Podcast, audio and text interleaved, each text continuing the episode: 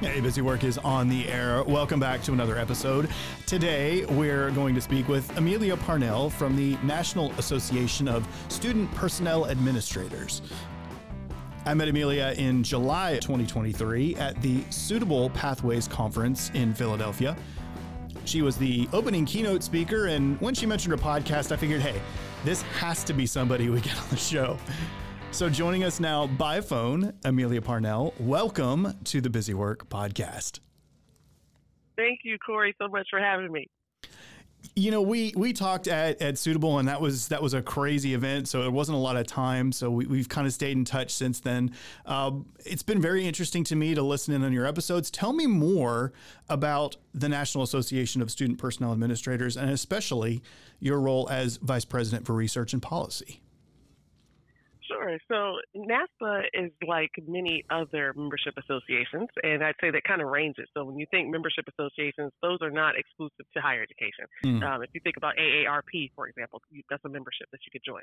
And so, like many other membership associations, NASPA has a primary audience, and I'd say that audience is um, the the group of people on campus who work in student services or student life or student affairs, and that can range from everything that includes housing to career services academic advising, uh, clubs and activities, and those individuals who work in those roles, we would say are student affairs or student services professionals. So if they join NASPA in return for their membership fee that, that they pay us, we offer them a lot of things. So opportunities to connect with other professionals in the field.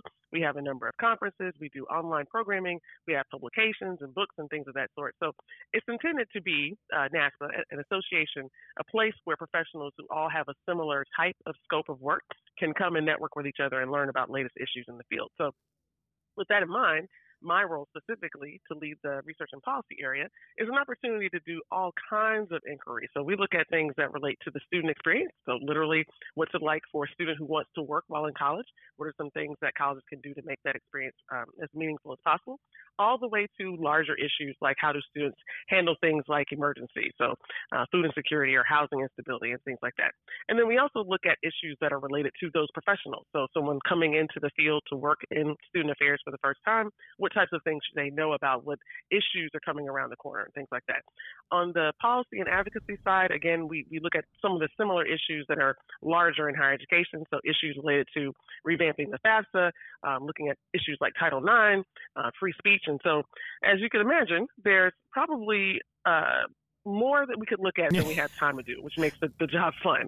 Um, but the but the good part is that I think NASPA because it covers so much ground, there's a lot of room for people to join. So this is not that shameless plug to like join NASPA, but I can say.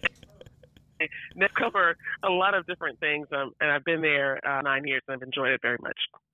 Your podcast is called "Speaking of College." What what led to yeah. your decision to to start a podcast? First of all, honestly, it truly came about during the pandemic. Mm. Uh, I think many of us had some time to reflect yeah. you know, on, on, all types of things, and uh, and at the time, I kept thinking about you know how much was changing around me. And so, literally, from uh, being someone who lives and works in D.C. and going to the office every day, I was working from home, and because we could work from almost anywhere, I had um, re- relocated for a couple months to Florida to be close to the family and just really have more space to move around and things like that. And so, as I was kind of reflecting on like what what is what's what's motivating me? What's what's inspiring me in this time when higher education was predicted to be completely different in three mm. years and everything was going to change? And so I kept thinking about what it would be like to be going into college for the first time during the pandemic or even after the pandemic. And it gave me an opportunity to reflect even more. As you can tell, I had a lot of time on my hands to think about kind of my own contributions. Why did I pick this field? What did I want to do? Who did I want to impact?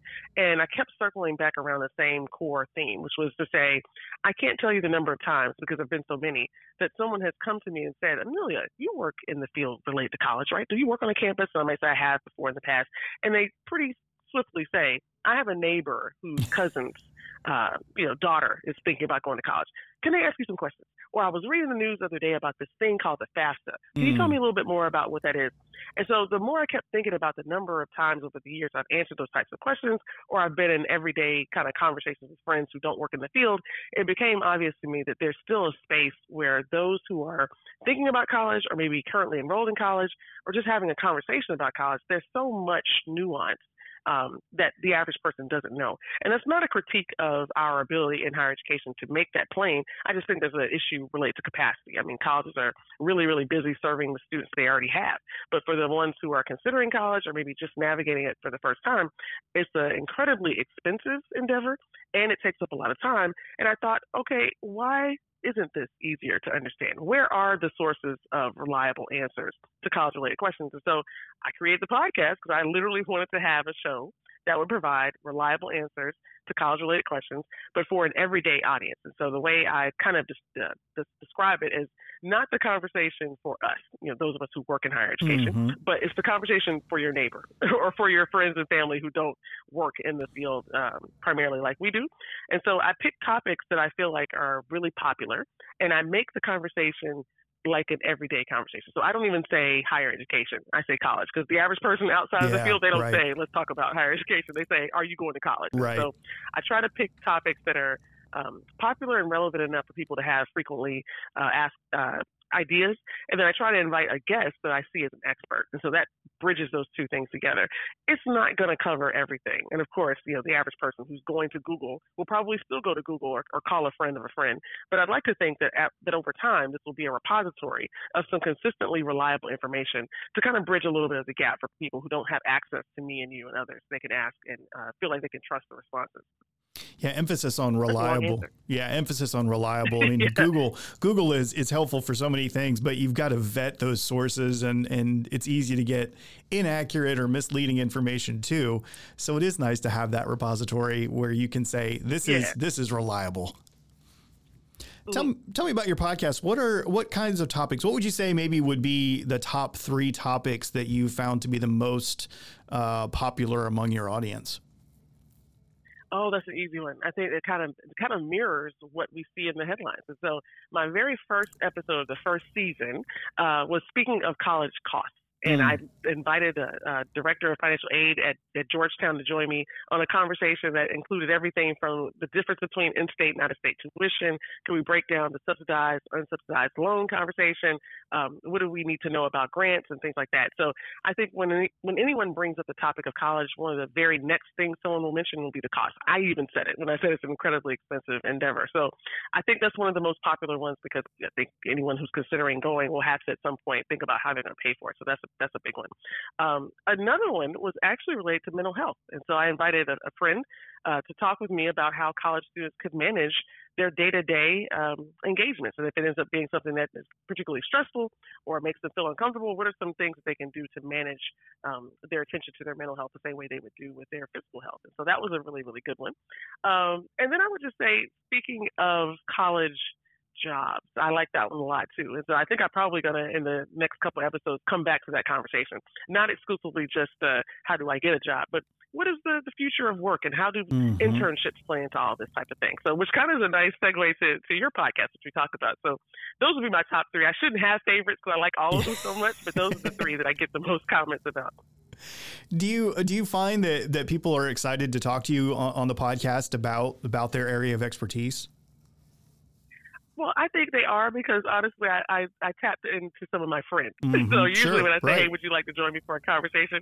I usually tell them like, "This is not going to be your typical podcast that you might join. Like, you don't have to do a lot of work because I'm asking them about things that they do in their daily work all the time. So if you ask a financial aid uh, director to explain uh, how grants and loans work, that's that's something they do, you know, regularly. So right. it ends up being more of a conversation. And I try to sprinkle in a couple fun questions. So I, I start every episode off by asking the individual to tell us about their own college journey. So when you go back to the beginning and how it all started, where did you go to school and what influenced your decision to go there?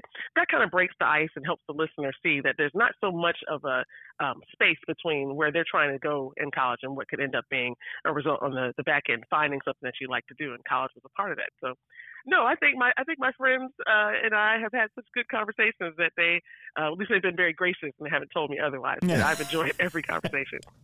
What's on the schedule for some upcoming shows? Well, I have a couple ideas, and, and naturally, I want to pick topics that I feel like are you know timely and relevant. Um, I'm I'm so intrigued when I'm not doing this podcast stuff. I'm always interested and fascinated by conversations related to data. So I'm mm. tempted to see what an angle of AI might be, but I, I don't think it'll be specifically what's artificial intelligence. I don't know that the average uh, college goer or someone who's pursuing it wants to know that. But I might do an episode on cybersecurity. So things that individuals need to know about how their information is flowing around and how do colleges make sure that their information is safeguarded. Just kind of a did you know type episode. That'll that'll be fun. Um, I definitely want to do one that kind of breaks down this discussion of the value of college. Um, i realize that we work in an industry that not everybody will take advantage of, and I'm, I'm okay with that. Mm-hmm. But for those that do, it won't necessarily be one of those super persuasive like college is valuable and worth it and here's why you should you should believe it too. But instead maybe unearthing some of the the narratives that are not as popular as if you go to college you'll get a great job or if you go to college you'll make great connections. I think we know those things to be common reasons why we would support it. I want to maybe break it down a little bit more and, and take a fresh fresh look at the value of college and what someone might say about that. And then the third is as you can tell i've been thinking about this no, that's great. Um, so, something related to student success. I, I, had a really cool opportunity over the summer to deliver a provocation. I think I might have mentioned some of this uh, when I met you in, in, in Philly at the conference uh, to talk about what does it mean to be successful in college. And so I think the the goal for many of us who start any type of venture is to be successful at it. And I think uh, we have, of course, the typical metrics like graduation and persistence and um, you know being enrolled for a certain period of time. Uh, but I think we can go more than that and describe successful college experiences in a way that has more detail. So if somebody were listening, they might have a little bit of a blueprint to follow. So those are my top three: something related to cybersecurity, something related to the value of college, and uh, something about being successful. But I'm honestly open to all types of conversations. Oh, and the bonus one is coming back to that conversation around work and uh, careers and things mm-hmm. like that. So yeah. if you got suggestions or if anybody who's listening has suggestions, I, I welcome those all the time. I want people to listen and find it useful. The podcast is speaking of college. You, I know you have it on Apple Podcasts. Do you do you promote it out anywhere else? Oh, it's everywhere you can get podcasts. I'm pretty sure. So it's on Spotify, right. Apple Podcasts. I think uh, Google has it. So if you just put it in Google, it'll, it'll probably come up. Um, I do not post as often as I should. I, during the pandemic, when I had more time, I was doing episodes almost every week, and then I said, okay, I don't know that I can keep this up. but I think I'm uh, in 2024. I already have some some guest lineup, so that'll be the time that I do a bit of a uh, brand refresh, and so it'll be everywhere you can get uh, podcasts. Right now, there are three seasons up, so you probably could get through about 25 episodes if you're just hearing about it. So there's enough there to get started with. Thank you, Amelia. I, I, enjoyed meeting you, of course, this summer. I'm glad we've stayed in touch, and I really appreciate you giving me the time today to, to talk on this podcast about your podcast. And uh, definitely want to promote this out for you because I know I, I talk to a lot of families, a lot of prospective families. The financial aid questions are always the big ones, and I yeah. think this is you know, a great resource. So thanks for taking the time to talk to Biz-eWerk today. You are very welcome.